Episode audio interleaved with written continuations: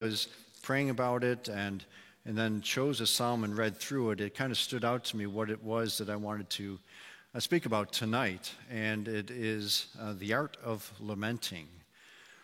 And so some of you right now might be lamenting that you even came here tonight. Um, but stick with me, because as you leave here, you'll learn how to work through that lamenting, okay? Uh, but the truth is, biblical lamenting is not something that comes up a lot uh, in sermons. Churches generally don't have a lamenting 101 class with their Bible studies, but it's something that is biblical, and we see it especially lived out in the Old Testament. And one of those places is the book of Psalms. There's even an entire book in the Old Testament that's devoted to lamenting, right? The book of Lamentations, of course. So tonight we're going to look at lamenting, and the main text that we're going to use is Psalm 77. So if you want to go ahead and get there, Psalm 77 in your Bibles. Psalm 77 is a psalm written by Asaph. It is a psalm of lament. You may or may not be familiar with Asaph, um, but he wrote 12 of the Psalms. He wrote Psalm 50 and then Psalm 73 through 83. He lived about 1020 to 920 BC. He lived through David and Solomon's reign and into Rehoboam's. He lived in Jerusalem and he was David's music director. Uh, he was the son of Berechiah, who was one of the leaders of David's choir. And in fact, it really looks like Asaph's family was a musical family. Uh, the Asaphites, they were called, were one of the guilds of musicians that were in the Jerusalem temple. And Ezra actually talked about that in Ezra chapter 2. He says, the singers, the children of Asaph. And so we see that Asaph and his family were musical, and he wrote some of the Psalms. And of the 12 Psalms that Asaph wrote, half of them were laments. In fact, more than a third of all the Psalms that were written are laments. And so tonight we're going to go through and look at lamenting. What is it? What isn't it? And we're going to look at the structure of laments and how do we approach this act of worship and praise. So let's pray first, and then we'll read right through Psalm 77. Our Lord, we thank you uh, for who you are, Lord, and uh, so many words in Scripture that describe who you are, and you fulfill every single one of those perfectly. And Lord, as we get into those seasons, sometime of sorrow or grief, uh, lamenting, Lord, help us to focus back on who you are, on your character, on those names uh, that we see in Scripture, Lord. Your character does not change, Lord. Our feelings uh, will change from here to there, Lord, uh, but you never change. Help us to uh, just um, cling tightly to that steadfastness, Lord, of who you are uh, in the midst of our, of our sorrow. And Lord, we just pray that tonight we will have ears to hear, that we will have teachable hearts Lord, and that we will just leave here a little bit different than we were when we entered. And we pray this all in the name that is above every name, the name of Jesus. Amen. Okay, so let's first read through Psalm 77. And as we do, I want you to listen to the words uh, because and see where his kind of tone of voice changes as we go through Psalm 77. So I cried unto God with my voice, even unto God with my voice, and he gave ear unto me. In the day of my trouble I sought the Lord. My soul ran in the night and ceased not. My soul refused to be comforted. I remembered God, and he was troubled, and I was troubled. I complained, and my spirit was overwhelmed. Selah. Thou holdest my eyes waking. I am troubled, and I cannot speak. I have considered the days of old and years of ancient times. I call to remembrance my song in the night. I commune with mine own heart, and my spirit made diligent search. Will the Lord cast off forever? And will he be favorable no more? Is his mercy clean gone forever? Doth his promise fail forevermore? Hath God forgotten to be gracious? Hath he in anger shut up his tender mercies? Selah. And I said, This is my infirmity, but I will remember the years of the right hand of the Most High. I will remember the works of the Lord. Surely I will remember thy wonders of old. I will meditate also of all thy work and talk of thy doings. Thy way, O God, is in the sanctuary. Who is so great a God as our God?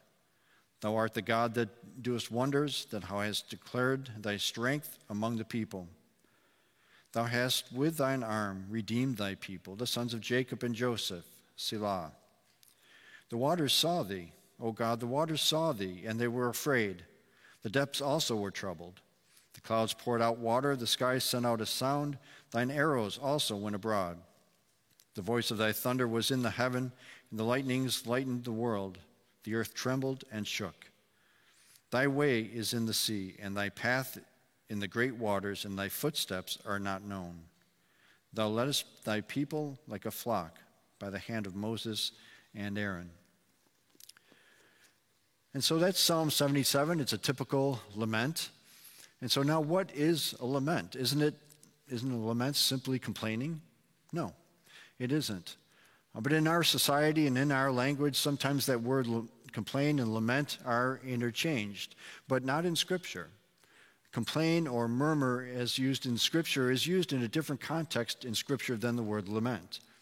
And just to clarify, that word that we just read in verse 1 that said complained, it means to ponder or to meditate. It's not used in the way that we commonly use the word complain.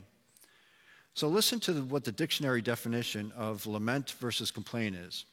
Complain is to express dissatisfaction or annoyance about something. Lament is a passionate expression of grief or sorrow. So, as we read through that, in verse 1, did you hear that passionate expression of sorrow from Asaph? Listen again to what he said. He said, I cried unto God with my voice, even unto God with my voice. This is written in the emphatic, and notice the repetition. It shows this earnest and fervent cry, very different than complaining. And in the Bible, we see this word murmur used both in the Old Testament and in the New Testament, and it can have this connotation of complaining. We see it used in the book of Exodus where the Israelites murmur against Moses and Aaron. We also see them murmur against God himself. And bringing it into the New Testament in Philippians chapter 2 verse 14, we see the apostle Paul exhort us to do all things without murmurings and disputings. And Jude talks about those who are murmurers and complainers. And so the word murmur, when it's used in Scripture, it's not in a good light. So murmuring, complaining, it's something that is shown to be something we should not do. Whereas lamenting is something that God calls us to do throughout Scripture. In fact, the, in fact, the book of Lamentations is all about lamenting, about being sorrowful over the destruction of Jerusalem. And even Jesus himself quotes Psalm 22 from the cross, which is a psalm of lament, when he says, My God, my God, why hast thou forsaken me? Now, N.T. Wright describes the difference between complaining and lamenting very well. He says a complaint is an accusation against God that maligns his character, but a lament is an appeal to God based on confidence in his character. And isn't that exactly what we see in Psalm 77? Look at verses 11 and 12. Asaph says, I will remember the works of the Lord. Surely I will remember thy wonders of old. I will meditate also on thy work and talk of thy doings. And see, by remembering and meditating on God's works and wonders, and by talking of his doings, he's recalling God's character as displayed in the past. And so, what we see is the lamenting is actually a type of worship and praise of our Lord. Complaining accuses God. It tells him that he's not doing a good enough job. He's not doing what we want him to do, and it ends there. There is no praise and worship attached to complaining. We complain to God or about him and we move on. And it actually results in an act of selfishness rather than an act of praise. And lamenting is also not hopelessness and despair, the poor me syndrome. At the beginning of most laments, there is sorrow and pain. There's struggles and there's questions. But in the end, it ends with trust and praise in who God is. Listen to how David ends Psalm 13. But I have trusted in thy mercy. My heart shall rejoice in thy salvation. I will sing unto the Lord because he hath dealt bountifully with me. See, he laments in the first four verses, but then he trusts, rejoices, and sings unto the Lord. Relent, or lamenting really becomes God centered worship that enters in, ends in praise and it declares God's greatness. And notice the words that David uses. I have trusted. My heart shall rejoice. I will sing. David makes a deliberate choice to do these things. So, what is the structure of biblical lamenting? Well, first, it's directed to God as we are talking to God. And it generally begins with lamenting, which can include some questions like Asaph had. And then there's this turning point where there's this conscious decision to focus on God, which ends in praise and worship. So let's look at Psalm 77 up on the screen here specifically as we break this down.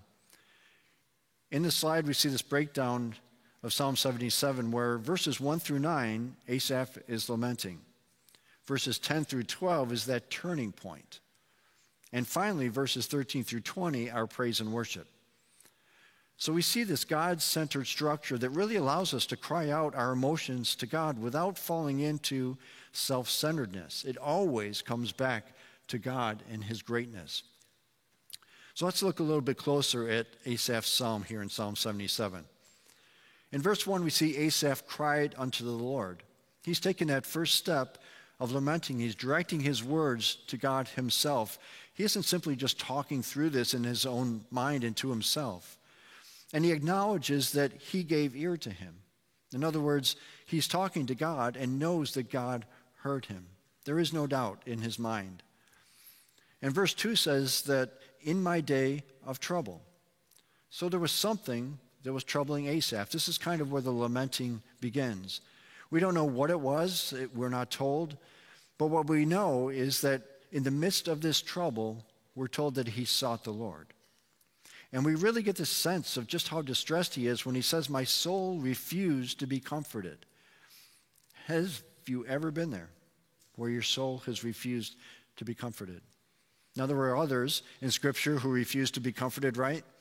I think about the prophet Jeremiah when he wrote, Thus saith the Lord, a voice was heard in Ramah, lamentation and bitter weeping. Rahel, weeping for her children, refused to be comforted for her children because they were not. And then Jacob, when he thought that his son Joseph had been killed, we read this in Genesis chapter 37. And all his sons and all his daughters rose up to comfort him, but he refused to be comforted.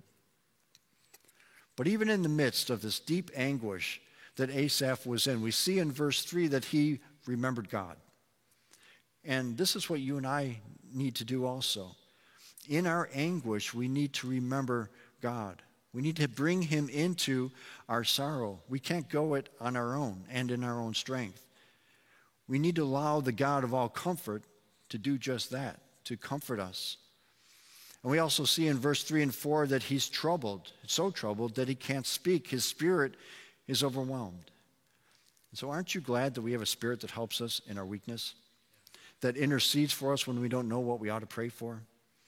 And aren't you thankful that Jesus prayed to the Father that he would send another comforter, one that would abide with us forever? See, in these verses, uh, Asaph is laying out how distressed he is, how much anguish he is in, how much sorrow he is in. He's laying his soul bare before the Lord. And then he thinks about the days of old and the years of ancient times. These times when God did great works for the people of Israel, these times when they were dependent on him and he delivered them and provided for them and delivered them from trouble. You and I also need to think about those times, those examples in Scripture where God showed his mighty hand. To remember how God helped numerous people throughout the Bible uh, in their time of need.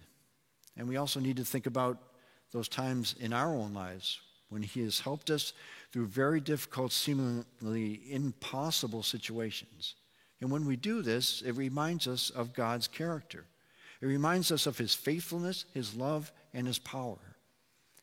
And then we see Asaph, he moves on to questioning God. He's still lamenting here, but now he's getting into questioning. And I think this is where many Christians can get hung up. Should I question God? Will I offend him if I ask him questions? Is he going to punish me if I question him? Well, listen to these questions that Asaph asks of God. There's six of them in verses 7 through 9. Will the Lord cast off forever? Will he be favorable no more? Is his mercy clean gone forever? Doth his promise fail forevermore? Hath God forgotten to be gracious? Hath he in anger shut up his tender mercies? Ever ask any of these questions of God in some way? And do we ever see anywhere in Scripture where God smote Asaph for asking these questions? No, we don't. Charles Spurgeon says it is always a comfort when you can see the footprints of another man in the mire and the slough. For if that man passed through unharmed, you may too. For his God shall also be your helper. And it's so true. The God who helps Asaph is the God who helps us. Asaph questioned God, and he wasn't struck dead, he wasn't chastised.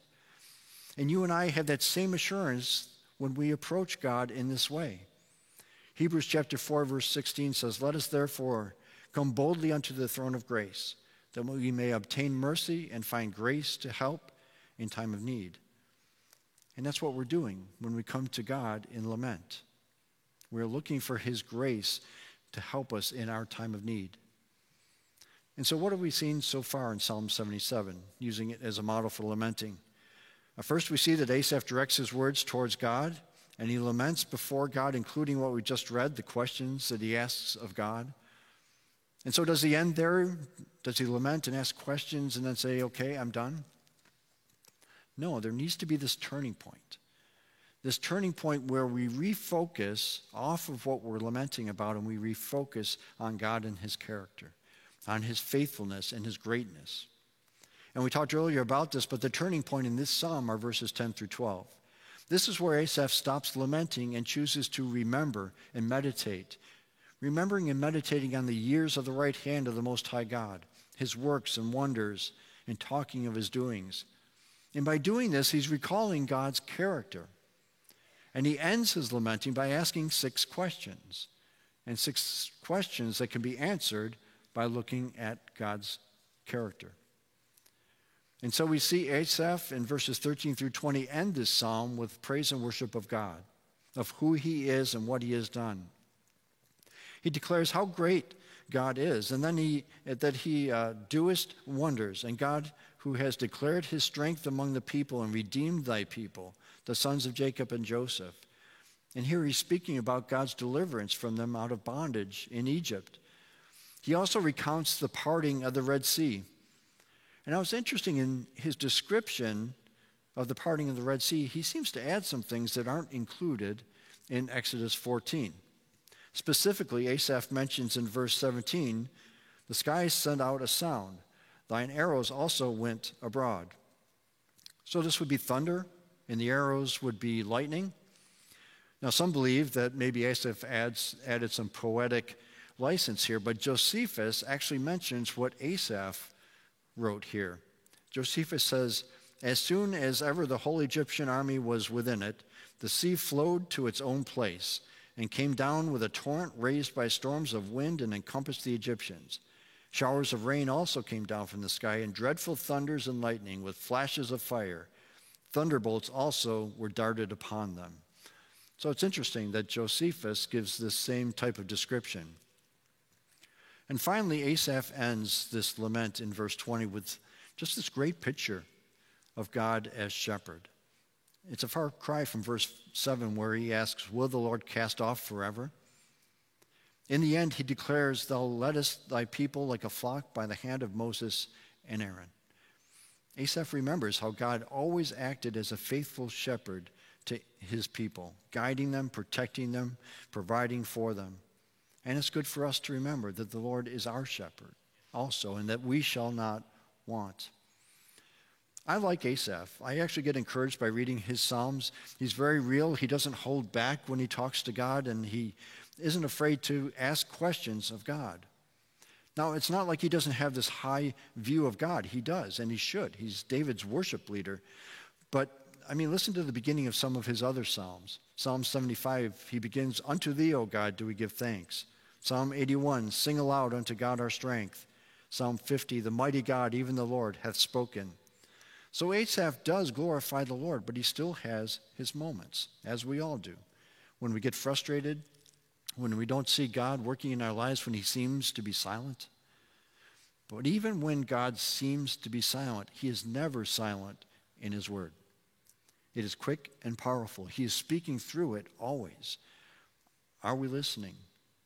Are we going to allow God to speak to us through His Word?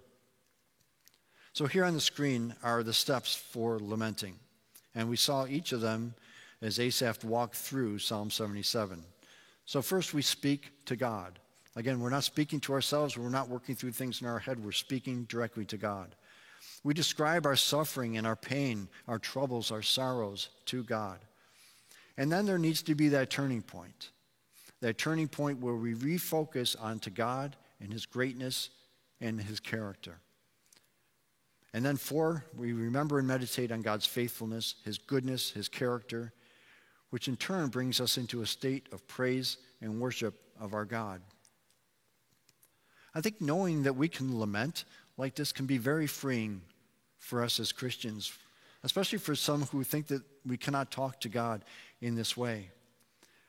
Biblical lamenting, in a sense, is asking God why. How long, oh God? Why are you? Why aren't you? Why don't you? Why won't you? These are all why questions. And this word why is a very small word, only three letters. And when asked by a small child, many times it's simply the inquisitive nature of a child, very innocent and very simple.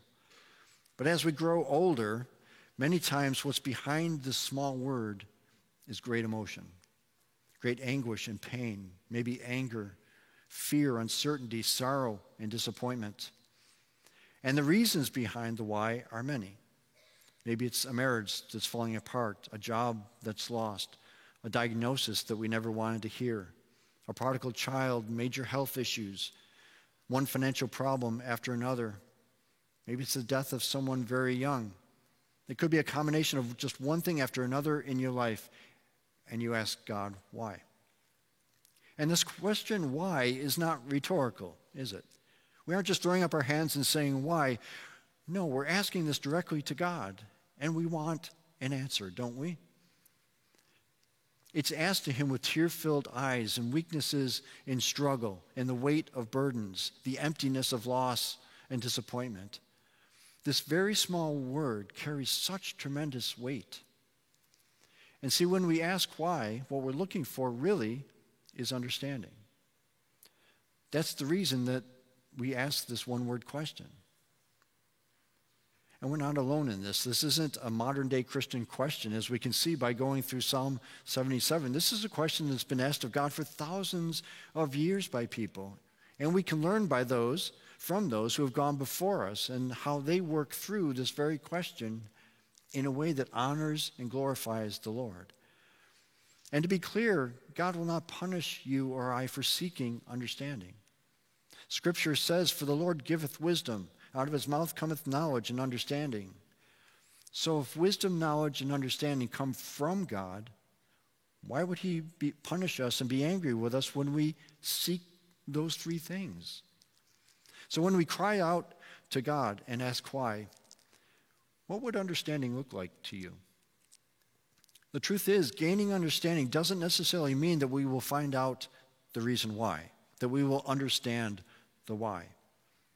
Many times, what it means is that we will understand that ultimately, when we are in glory, everything will be okay. And to understand that God is in control, He is aware, He does care, He is good, He is faithful, and He does love us. Now, in Psalm 73, it's another psalm of lament by Asaph. He wrote uh, that he wrote, and he came to understand the fate of its enemies, that it was eternal destruction. At the same time, he understood his fate, that God would lead him into eternal glory. The exact answer to his why in Psalm 73, it's not given. It's okay to ask why. We see it all throughout Psalms. But in the end, Asaph glorified God, and so must we. Because, see, even when understanding comes, there can still be pain. Just because we understand, just because God may bring understanding, doesn't mean there won't be any pain. The presence of understanding doesn't mean the absence of pain. So many times we think that if we just understand, if God will just give us the reason, the pain will go away, but it doesn't always work that way.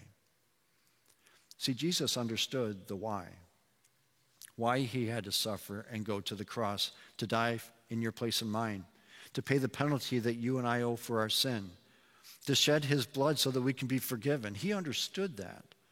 that doesn't mean that there was no pain. He endured the pain of your sin and mine and all of humanity on his shoulders. His heart ached for mankind. He endured the pain of nails hammered into his feet and into his hands and being flogged with glass laden whips and a crown of thorns jammed onto his head. He understood it, but it was painful.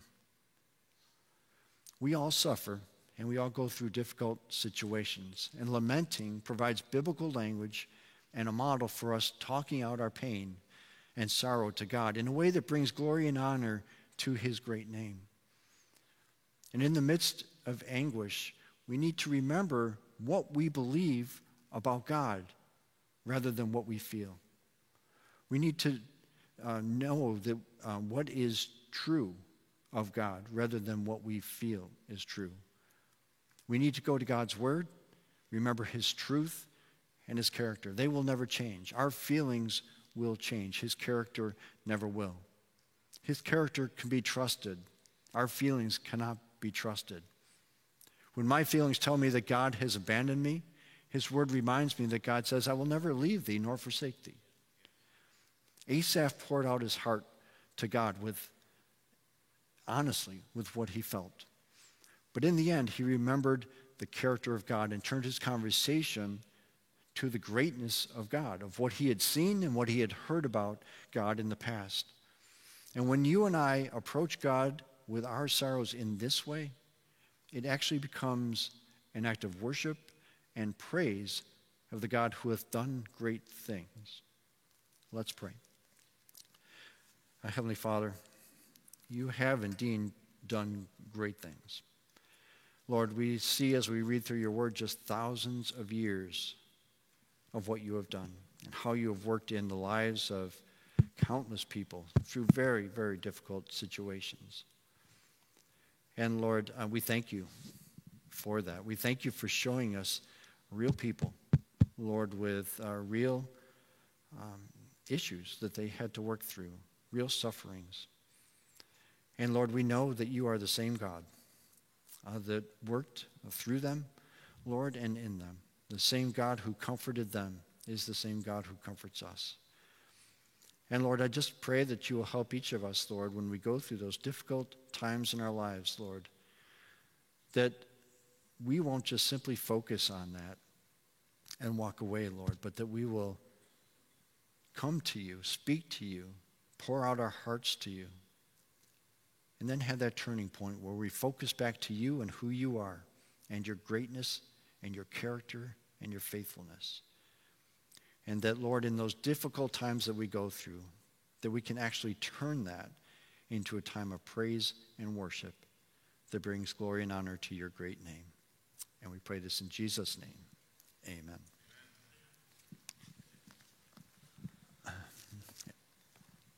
Thanks, Bill. It's good to open God's Word. And as I was looking through that text there in Psalm 77, just some great truths that stick out I love even the first couple verses. I cried unto God with my voice, even unto God with my voice, and He gave ear unto me. I love that crying out. You know, God expects us to have emotion. God He created us with emotion, right? He expects us to use that, to call out to Him, to cry unto Him. In the day of my trouble, I sought the Lord. I remembered God and was troubled. I complained. My spirit was overwhelmed. Uh, I mean, I don't know. Maybe, maybe all are just perfect and always walking in the Spirit. I know this one always does, right? But I mean, the rest, uh, there's times where it can feel like life is hard.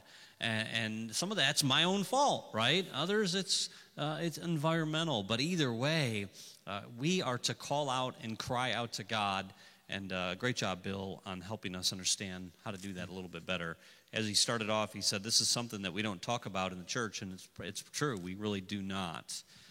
I do want to spend a, a, few minutes, the rest of our time here tonight, praying. And if you've been a part of our church, uh, you know my heart is that we would not just talk about praying, but that we would pray. Uh, if you have this little card, I want you to pull it out. There's some spaces that I've given to you to write some words or a sentence or a thought down. And then we're going to break into groups and pray in just a minute. Before you do that, there's three questions that I've asked you, okay? The first one is, what are you asking God for? Okay? Matthew 7 says, Ask and it shall be given you. Very simple verse, isn't it? Jesus speaking it, ask. What is it you need? That's, that's, the, that's the essential part of praying, right? Is we're coming to God asking, essentially saying, God, only you can provide certain things and I am unable to. Will you? As Hebrews 4, verse 12 was quoted earlier, I go boldly to that throne uh, of grace to find help in time of need. Secondly, what are you thanking God for?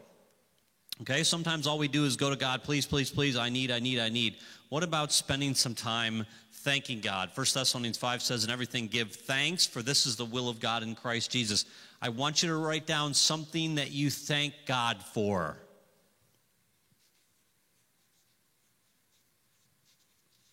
You can do that now. Okay, so the first one what are you asking God to do? God size things. I'm not, don't, don't you dare write down, oh, I'm asking God to get me home safely tonight. okay? I mean, what do you need God to do in your life? Ask. Ask. Then thirdly, what burden, what burden are you needing to give to God? 1 Peter 5 says, casting all your care upon him. Why? Because he cares. Okay, sometimes we walk around with weights that are too big for us to handle. We were not designed to carry the weight of the world. Cast all those cares before him. Did you write three things down? Are you still writing? Kelly, I do. You did okay? You did okay? Good. The thankful list, I'm sure, is really easy to write down. You have a good pastor, you have a good church. You didn't even think of that one, right? Yeah. I can help you out a little bit. Okay, so once you have those three, I want you to raise your hand once you have three things written down. Okay? So I can gauge where you are with it. Okay? I'll give you another minute then.